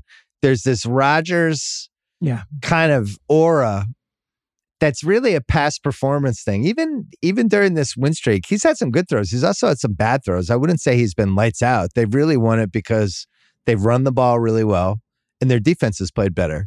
And on the special teams side, they've actually made a couple special teams plays where They've usually been great. special teams special teams. kills it's been their them usually. sure. yeah, doesn't this year. There's also this feeling that the Packers, for whatever reason, you know, they lost to the Giants twice. Uh, you know, Hakeem Nicks catches a big deep pass, and then another time, you know, Brett Favre loses at home. That like when those Packers are the one seed in the playoffs, they just don't win. But when they're the six seed, they get Right, on when like they're these like, tears when they're scrapping. Um, the other part of it is, of course, earlier in the day, and a lot of Seahawks fans. I, I'm trying to think of the psychology of it, why they're so pissed. But I hear a lot from Seahawks fans that they got screwed, and the feeling is that the Lions, although they might want to be able to be knocking the Packers out of the playoffs, and that's motivation. If the Seahawks win, the Lions suddenly a whole bunch of motivation, or just the win could be knocked out of their sails that they've been eliminated before they even take the field. How that's Yeah. a disadvantage for Seattle, I'm not exactly sure, but Seahawks fans are pissed by this. I don't know. Dan Campbell's guys are going to fight. They're too young not to know like this would be cool to knock out Rodgers, but it certainly does. I bet you the line changes by a lot once the Seahawks beat the Rams if they do. Well, what do you think the Sunday night game should have been? I, you know what? I think it should have been Titans Jaguars, and you can laugh me off this thing. I, it was a win. I, I 100% agree with you. I Right, think they like- should have gone. I think I would have done the Saturday. I would have done the Seattle Rams, Green Bay, Detroit combo. I like that. I like that. And You just have it all wrapped up in one day.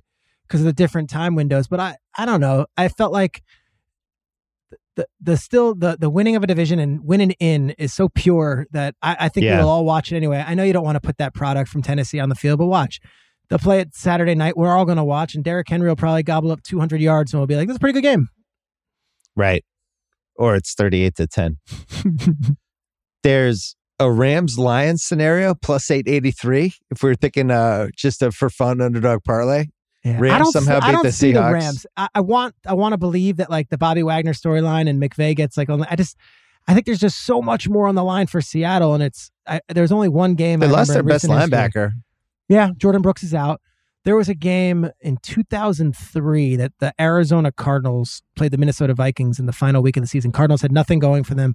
Josh McCown was their quarterback. There was no reason to play, and the Vikings just had to win it in, and the Cardinals beat them in Arizona on the final play to a guy named Nathan Poole. And it's mm. like that's the only one I have where a team that had zero to play for went and just beat a team that had everything to play for. And I'm sure there are other examples. Well, no, there was an example last year. Colts and Jaguars. Yeah, yeah you're Although right. That was more of a Wentz. Now Wentz is out of the league. That happened fast. Wow. What did that escalate? In the words of uh, of Ron Burgundy. Brick killed the guy. Carson Wentz is out of the league. How about the Commanders last week? They get so many things. First, they announced a new mascot week 17. It was this giant pig. Right. then they get eliminated. Then the Rivera press conference. I don't even blame Ron. That is such a oh, franchise top to bottom. Sure, I blame him, but like, how is there not a PR person or an executive during the week saying, you know, there is a chance we get eliminated here? For him to not know was stunning. Well, every week, every last week of the season, there's some stupid upset, like the Jags Colts last year. Somebody's yeah. somebody's tees just get set on fire. The and last year it was the Colts somehow not winning. Insane. That just just absolutely demolished. Insane. I would say seventy five percent of the gambling world. That one though, young team, like one win, like they have everything to play. Like the team. So what's are, the version of that this week? I don't know the like I would look at the Eagles and Giants and I would say the Eagles are an absolute lock. There is no chance the Eagles are losing that because the Giants aren't. Say. The They're Giants just in. aren't going to care. They they can't go up. They can't go down. They're already in the playoffs, so it's not like, hey, young guys, go put on some good tape. Like we have more football to play. Like to me, the Eagles are a guarantee. They are going to win that game. All right, so cross them off. Bears Vikings. I I was thinking about the Vikings in a tease too, even though I haven't loved how they're playing, but at the same time, like no fields, no fields, and Chicago like some legitimate draft stuff now and play for yeah. them, right? Yeah, like they, they yeah. like them winning this game. If I was a Bears fan, I would absolutely lose my mind. We've seen this happen sometimes with the New York teams. Like the Knicks yep. have done this a couple times. The Jets, Jets have done it. That's how they years. lost Trevor Lawrence. It would actually be irresponsible for the Bears to it would be win this game. So one monkey wrench team I was looking at was the Raiders. Let's go. Raiders plus Chiefs, nine and a half.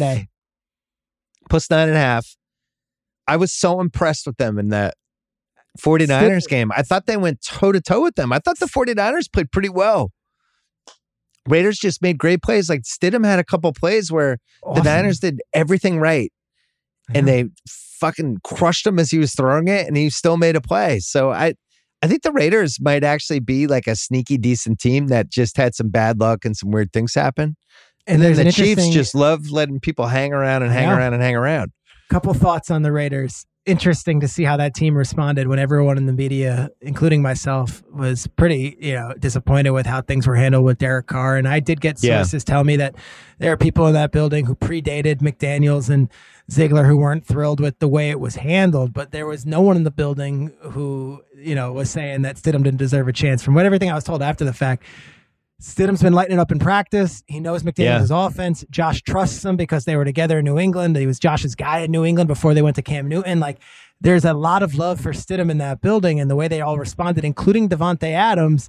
You get the feeling that they all kind of knew that maybe Carr's days were done and it was time to at least roll out Stidham before the season was over.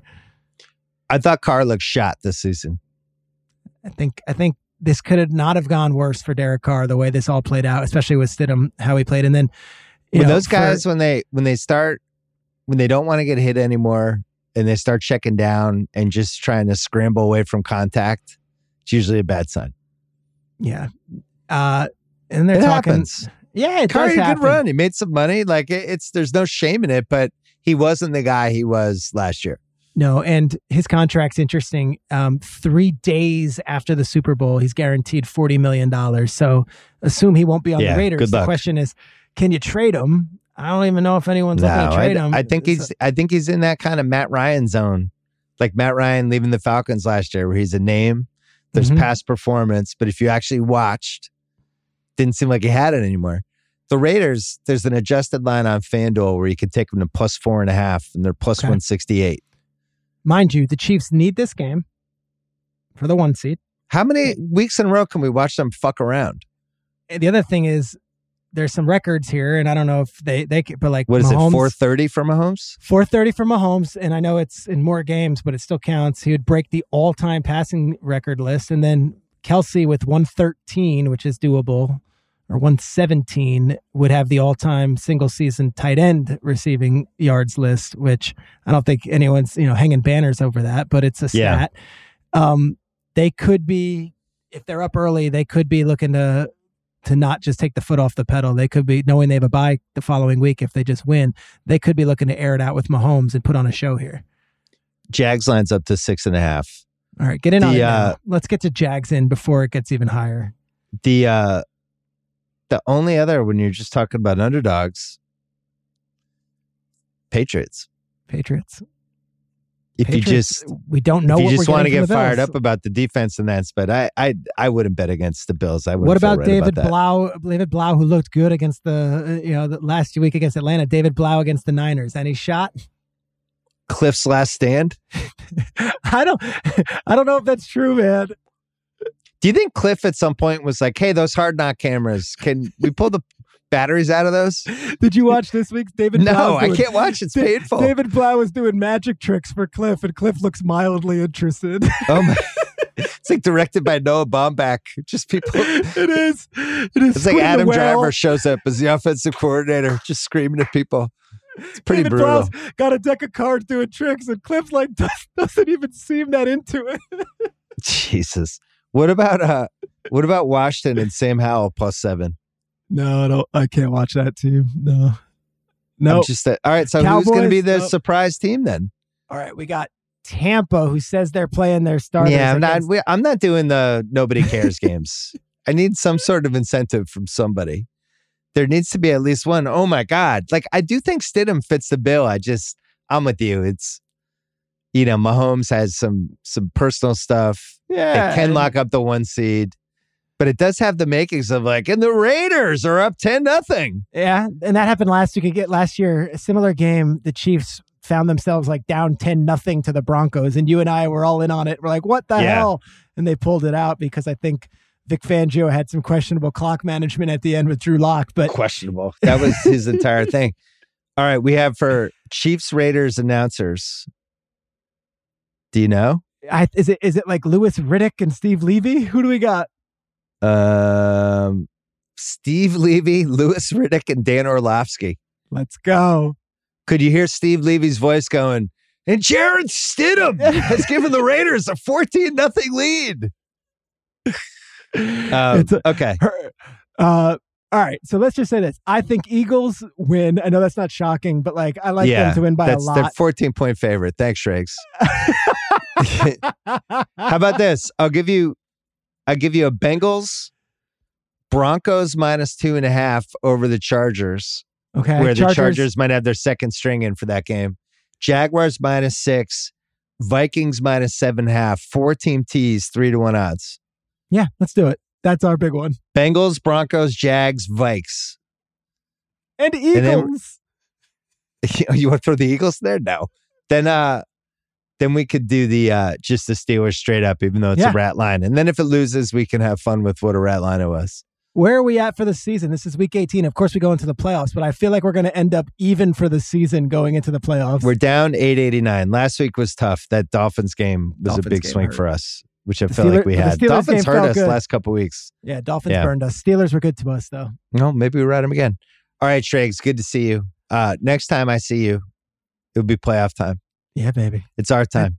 Every three years in a row, we've done really well. You know, Um, John Madden used to say, football doesn't matter till after Thanksgiving. For million dollar picks, we start in the playoffs. Let's go. you don't think there's any sort of a Rams, McVay, No, no, no, no. nothing? Stay away from the Rams. Don't don't touch the Rams. Okay. All right, good to see you, Schrags. Bye, bud. All right, so I'm taping this part. It's past nine o'clock Pacific time. You just heard me and Schrager talking about wondering what the ramifications were going to be of the Buffalo Cincinnati decision. Well, now we know. They have this whole neutral site thing they've announced, and it's going to affect million dollar picks. It's also going to affect the playoff seeding. Basically, if KC wins, that guarantees that they're the one seed and that they would host the AFC title game against anyone other than Buffalo. If Buffalo loses, we're done. We don't have to think about this again. If KC wins and Buffalo wins, and then they both make the AFC title game, I guess that game's going to be played at a neutral site. Now, this is important for million dollar picks because now Buffalo, we know they're going to have to try this week. Not that we didn't think they were going to try anyway. Buffalo could be the number one seed if KC loses. Then we don't have to worry about the neutral site thing. If Buffalo and KC both win, Buffalo's the two seed. We get all the neutral site stuff. If Cincy beats Baltimore and both Buffalo and KC lose, Cincy becomes the two seed, but they cannot become the one seed.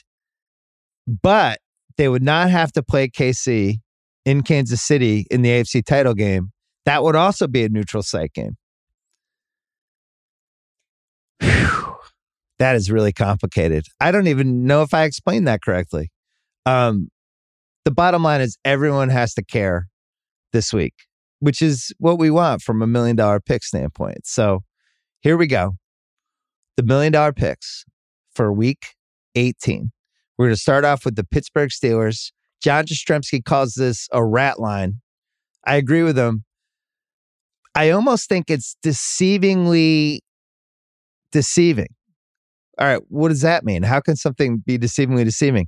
It's deceiving in the sense that, wait, why is this line only two and a half? What am I missing? I'm going to stay away.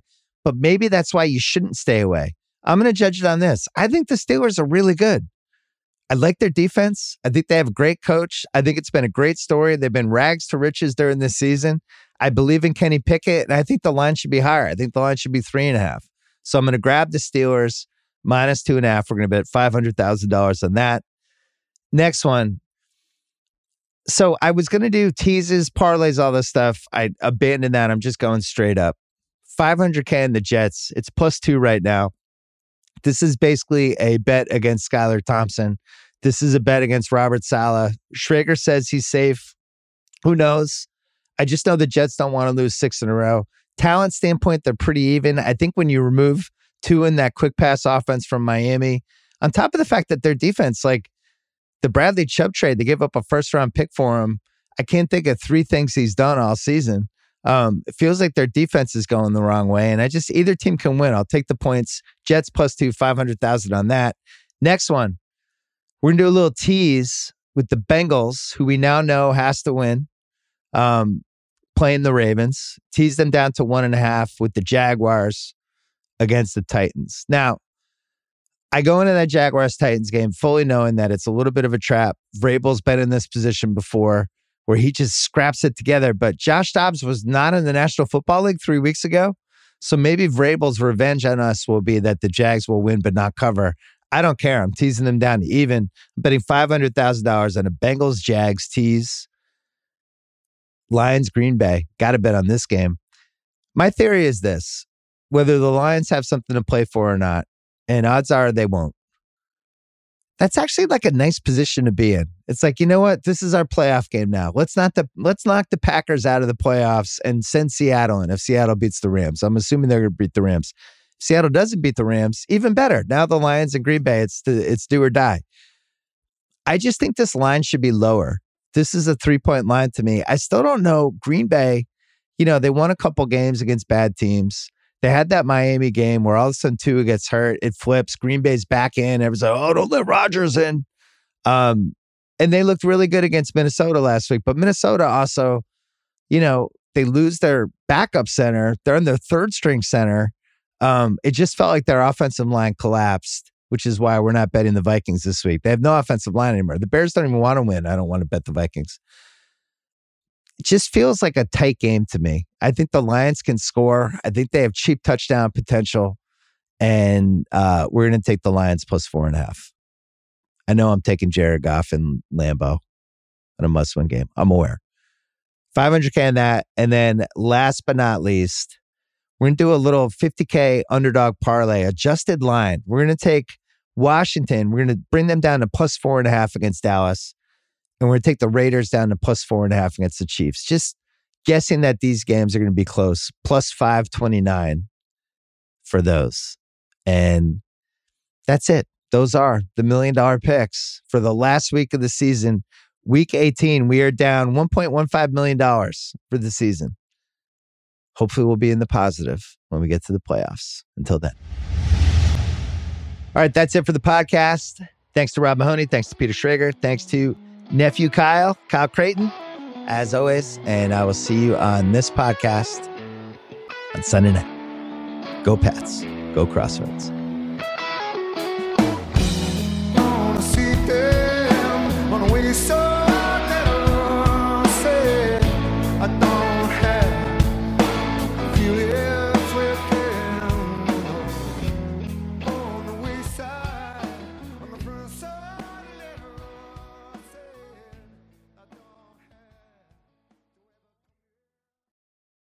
This episode is brought to you by Dr. Squatch. What you use in your personal care routine matters, so upgrade your lineup with Dr. Squatch. They have high performing natural products with no harmful ingredients. That'll have you looking and smelling your best, like their wood barrel bourbon bar soap and lotion or their bay rum deodorant. They even have some limited edition soaps like their Avengers and Star Wars collections. Those seem like they'd be fun to try. And right now, they have an amazing offer for new customers. Get 20% off your first purchase of any amount or a subscription order by going to drsquatch.com slash Simmons or use the code Simmons at checkout. This show is sponsored by BetterHelp. It's a simple truth. No matter who you are, mental health challenges can affect you, and how you manage them can make all the difference.